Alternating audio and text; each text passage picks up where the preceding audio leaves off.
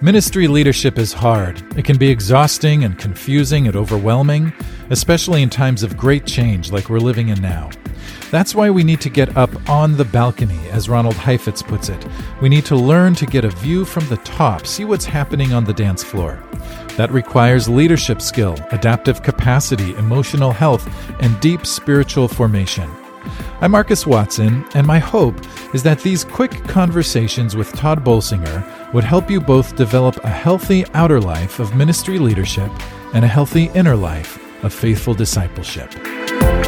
Everyone, welcome to another quick conversation for the long haul of leadership. I'm speaking again with Tod Bolsinger, and we've got a great quote here from uh, D. Michael Lindsay in episode 142 Navigating the Seven Stages of Transition.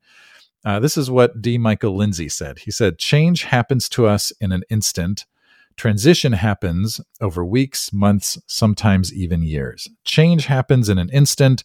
Transition happens over weeks, months, sometimes even years. So, interesting um, distinction that he makes between change and transition.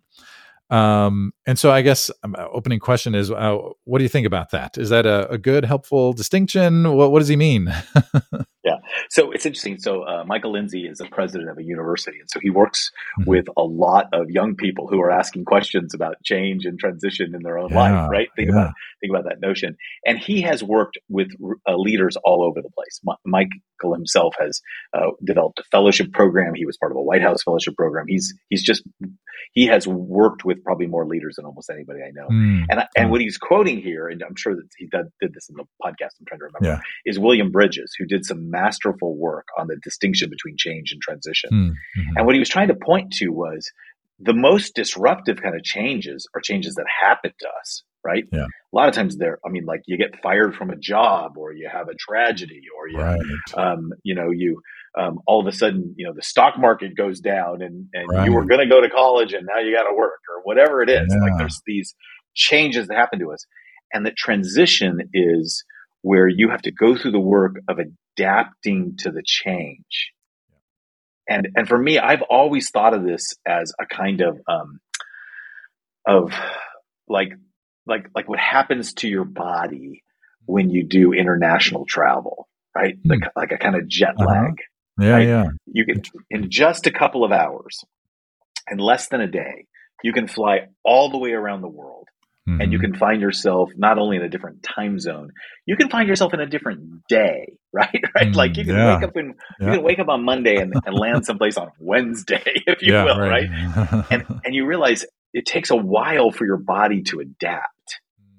And I think that's what happens to most of us when we go through some change and transition. And I think what uh, what Michael's pointing to here is the importance of giving yourself the time to adapt to to the changes that sometimes are thrust upon you. Even even the changes we choose, like getting married, right?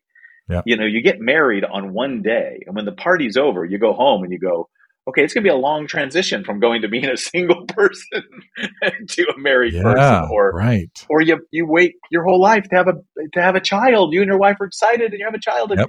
they send you home with a baby, and you realize, oh my gosh, the transition to becoming a dad is going to take a lot yep. longer than yep. just having them hand me this kid, right? Yeah. I remember just uh, uh, riffing on that one for a moment um, when my oldest son, you know, he was born in 2005. I think it was 2010 when I th- remember sitting mm-hmm. at a Starbucks and I and I had for so long longed for the days of being able to come home and just watch TV or whatever, you know, just do whatever I want. Mm-hmm. And finally, I was like, oh, this is how life is now. you know, I, love, after, it. After five, five years. years. yeah. Oh, this is right, what right, it's right, just going to be like, if, well, until they're all out of the house or something. And, and, and, you do know that all of your women listeners are all going, yes, that's exactly yes, the problem, dude. I know. Right? It took it takes yes, that yes, long, right? It took that long. That is, and you had the privilege of being able to take that long, right? Right. Exactly. and that's, that's I think, partly acknowledging that there's two parts to it the change yeah. that often happens to us or that we engage in that happens yeah. like overnight and the transition takes longer if, if it's handled well and not just ignored uh-huh. for five years right yeah, but if it's handled well what it does is it allows you to say okay i'm gonna have to be intentional about this yeah yeah yeah yeah and and um it, it you know when i when i look at what uh Michael Lindsay says. He says that it happens, this kind of change happens over weeks, months, and sometimes even years. And that can yeah. sound like such a long time, you know? It did take mm-hmm. five years for me in that in that particular case. Mm-hmm. Um, and we want change quickly. We want to find the right solution. Uh, just give me a book, give me a talk to listen to, just give me the thing that I can do to get to where I want to be. So maybe maybe a question is so it requires patience, but also perhaps some perseverance, especially mm-hmm. in, the face of resistance. If we're talking about leading people into yep. some yep. new future, right? So I guess maybe one one last question might be: How do we develop the kind of patience and perseverance that we need to last those weeks, months, or years of mm-hmm. transition? Oh, I love that question. Um, I, I start in an odd place. Mm. I hmm. think you get more resilience by starting with acknowledging the loss. Mm. Like you start with grief. Yeah. Like I think I think that one of the reasons why, you know, you and I even maybe as young dads uh-huh. might have resisted is because you didn't sit down one day and say, you know, it's not going to be that way. You're not going to get to come home.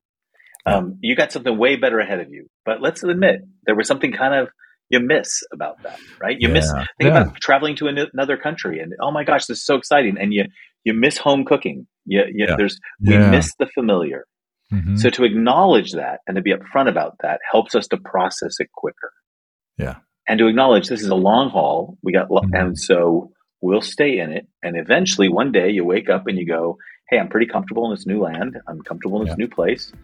I would never go back. I, you know, I'm like, mm. gosh, this time I'm spending with these, with this, you know, now teenager is way yeah. better than sitting on my couch.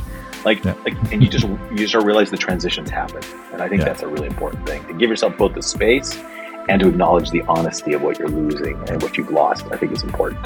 Yeah, that's so good. Here's the quote one more time uh, from D. Michael Lindsay. He says, "Change happens to us in an instant." Transition happens over weeks, months, sometimes even years.